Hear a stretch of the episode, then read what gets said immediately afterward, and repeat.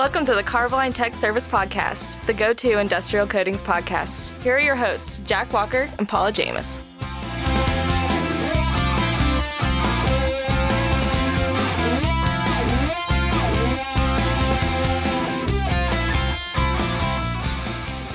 Welcome to another edition of the Carboline Tech Service Podcast. I'm Jack Walker. With me, as always, is Mr. Paul Jamis. And Paul, how's it going today? You know, Jack, it's going pretty well. I feel a little odd with it just being the two of us on here. It's been a while since it was just us. It's a little lonely. Maybe if we showered more frequently or something like that, we could get some guests uh, to come on the show. We're still locked in our own rooms. I don't know how the, we don't have smell-o-vision. Wouldn't that be cool though? Yeah. Scratch and sniff TV. fourth dimension. Make some of those horror movies just a little different. Yeah, yeah, it sure would. Oh, so today we're going to talk about one of my favorite topics PCP. Who are you kidding? Favorite topic? you missed the joke. PCP. Yeah, you know me. no, that's like uh, I will never forget being in like fifth grade and the dare officer talking about the crazy stuff that people do when they're on PCP. And I feel like for the younger folk watching, that's like the 2021 version of bath salts. Yeah, probably is. So no, we're not really going to talk about PCP, the drug. Uh, we're going to talk about PCP pre-construction primers, and they're one of the many tools that you have in your toolbox as a coating person, and they're a little bit different than the standard zinc primers. And we're going to kind of get in and talk about how they're used, how they can save you a lot of money, and those kinds of things. That's right. And one of the first things that we see when we talk about these pre-construction primers, there's really not a good industry standard that defines exactly what it is that you need to be using. Mm-hmm. There's a lot of them that kind of are close to it and they walk right along the edge, but none of them actually define it. And, you know, so as you're doing research and you're thinking about them and you're talking about them, a couple of the big ones that come up, NACE has some references to it, SSPC has some references to it. Mm-hmm the IMO, the International Maritime Organization, has a lot that they've done with this. Um, so has the ABS, the American Bureau of Shipping, and the Department of Defense with the United States government. But they all just kind of say, here's what we want them to do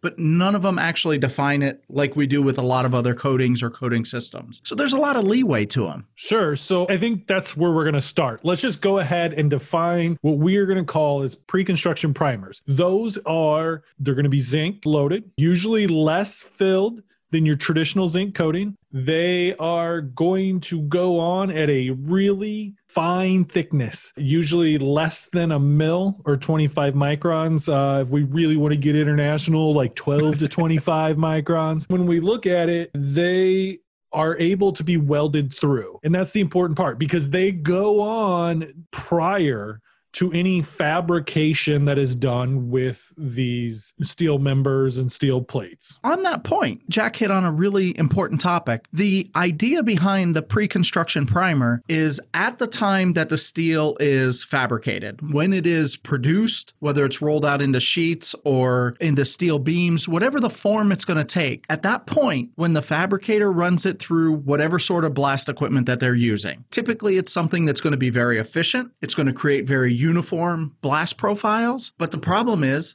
They've removed the mill scale and now they have this exposed steel and they don't want it to rust. They've created a clean and uniform surface that they need to protect. That's what these are meant to do. So if they're able to put on something that dries relatively quick, they don't have to worry about it sticking together because you can stack zinc coated steel panels and they don't typically stick together if you've allowed them to cure. They cure pretty well. They will stand up to a lot of abuse and still perform their function of allowing the profile and the cleanliness to maintain on the steel. So now you've got a uniform surface that you're able to use when you start actually putting together the parts when you get to the job site. When you start the actual erecting of the building or the structure, whatever it is, they're uniform and they give you a good working platform to start with. In fact, these primers go on so thin that traditionally they are part of some automated system. They're not always actually applied by human hand that's one of the reasons why they're really not practical for field application because when you apply them in the field, I defy you to find somebody who can regularly, uniformly apply a coating at a half mil thick. And that's a great point, Jack, that you have it on very thin,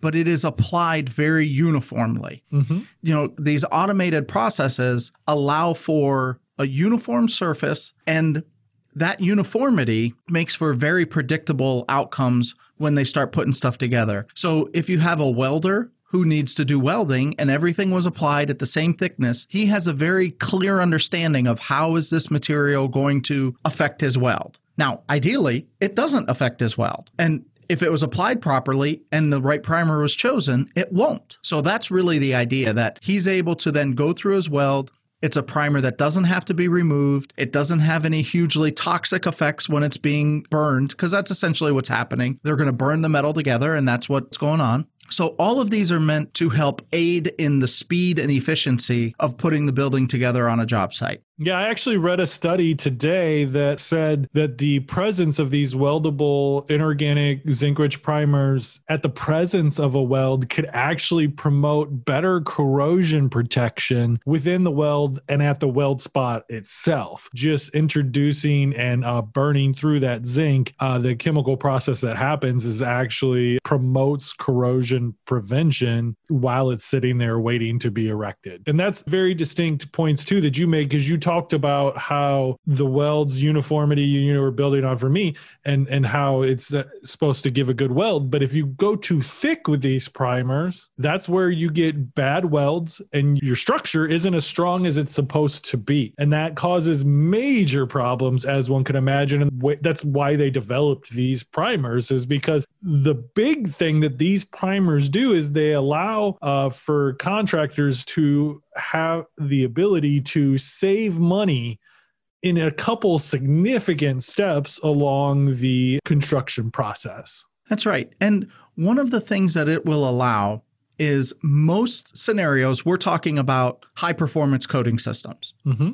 You know, you're going to be doing these when somebody's going to be following it up with some sort of epoxy system, maybe a fire protection system, but there's going to be some sort of high performance system. And inorganic zinc, in and of itself, does really well in these conditions and situations. So it gives a great substrate that a lot of different types of materials stick to really well. You know, we've talked about inorganic zinc in several different podcasts before. I, I couldn't even begin to count them all. Probably 10 times we've talked about it. And that kind of, of a surface really helps aid in the entire coating process and you're starting every one of those off with an inorganic zinc, which just give you that galvanic protection that you don't get with any other type of coating. And it lets you start with a fantastic foundation for your coding system. All right, Paul, we are going to talk a little bit about the Semstone System Selector Guide. This is a brand new document brought to you by Carboline to help you better navigate our secondary containment line. Paul, why don't you tell them a little bit about this guide? Yeah, so one of the really nice things about this guide is just how interactive it is. This guide goes and breaks down on dozens and dozens of different common chemicals that you're going to see in the industrial spaces, and it lets you know are you we're talking about foot traffic? Traffic? Do you have forklift traffic? Is this a truck loading zone? And it breaks down each system by what kind of traffic can it tolerate? What kind of system do you have to install? And the interactive part is when you go to the website and you go to the marketing page and you download this document, it's interactive to the point where you click on the button and it opens up the system information sheet for that product. So it will tell you about the full aggregate filled coating system or a neat coat system if it's a neat or a fabric reinforced system. Every one of those are linked right there to it. So there's no guessing, there's no hunting around. You don't have to know how to maneuver the website. Just click on that and it takes you right to the sheet that gives a description of what coatings are needed and how to order and generally install that system. Yeah. So if you're a specifier and you're out there and you're working on secondary containment systems, you should use this guide as it'll give you everything you need to know to write a secondary containment specification. That's the Semstone Selector Guide by Carboline at www.carboline.com. Yeah. And traditionally, what would happen is with these pre construction primers, as they were developed and they began to, to use, uh, you saw that you know, it was doing everything they expected to do. It was protecting the steel on the yards before it was sent to the site to erect. It was protecting them in during erection, during shipping. So you you have less corrosion happening to your steel throughout the entire corrosion process, which makes it cheaper when they come in to paint because there's not as you know the steel's in good condition. Everybody knows, and we did a whole series on the cost of coatings, but uh, the better condition that your substrate is in, generally the cheaper the paint job is going to be.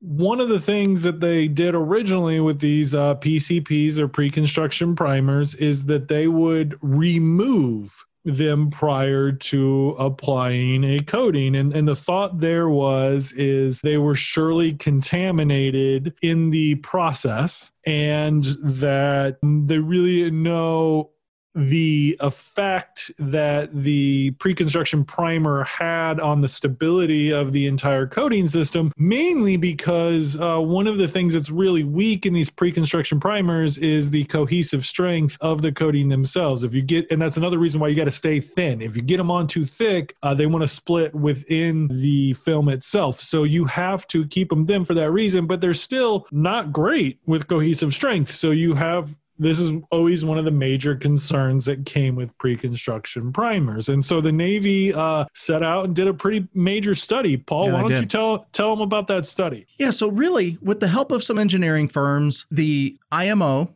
and the abs both they've done extensive studies that show that these primers really didn't there there was no difficult to remove contaminations in most cases. They held up well. They had some great side-by-side comparisons where they were able to put multiple different systems together with multiple surface prep uh, conditions, multiple exposures. Some of them they removed, some of them they didn't remove, and they were able to do side by side comparisons in the same space so that it was really representative. And what they found was the pre construction primers really did improve the overall performance, and there was no reason to remove them. So you were just adding in an additional step and removing a product that was helpful to their scenario. It was helpful to the set of conditions. And I think one of the things, you know, the, the marine industry is kind of at the forefront of all this, primarily because of the way they build a boat. Sure, yeah. Parts are made and they have, you know, they're usually made and brought in in units and they're assembled in cubes for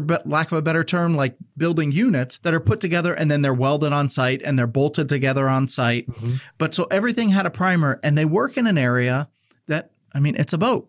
So the areas have a lot of moisture in the area. There's a high yeah. humidity. And if they don't have to get into those tight, hard to reach positions and remove that primer, it really helps improve the coating system and speed along the process and make a boat more affordable and creates less waste in the process. Yeah, I think the Navy study identified, and I'm I apologize, I'm not sure how many years it is old, but they acknowledged that through the course of the study, they were able to save seven million dollars a year by not having to remove that pre-construction primer. That's right. And that's just one small industry segment. You know, think of all the places that are making boats every year, the constant production that's going through. And if everybody is saving that much money on it, it makes the cost of moving goods and transportation that much better for everybody and less waste. They're not creating something that has to be dealt with. Mm-hmm. And I don't want everybody to think that pre construction primers are perfect for every industrial coatings job. They really have one specific purpose and they do it very well. And that's for any kind of steel that's manufactured and assembled later, uh, whether it's in that specific shop that they do the assembly or like a bolted tank, any kind of modular steel design where they are going to erect it later, but they need corrosion protection. So when you look at these pre-construction primers, know that we are talking about zinc-rich coatings. Uh, they're usually lower in zinc content than your standard inorganic zinc-rich coatings. They are weldable, so you can weld through them. They do not cause any kind of problems. Uh, the zinc is important for that And we are finding out now through more and more studies, and it's more common in the marine industry for them to uphold this practice of using pre construction primers. Uh, if you're more interested in pre construction primers from Carboline, know that we have a wide offering. Uh, the two main ones are our CarboWeld 14WB and 9WB, but also if you were doing like a pre-construction water tank. There is our Carbozinc 8703.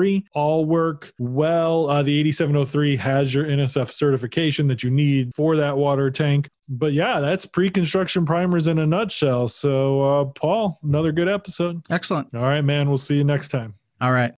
And so, for the Carboline Tech Service Podcast, I'm Paul. And I'm Jack.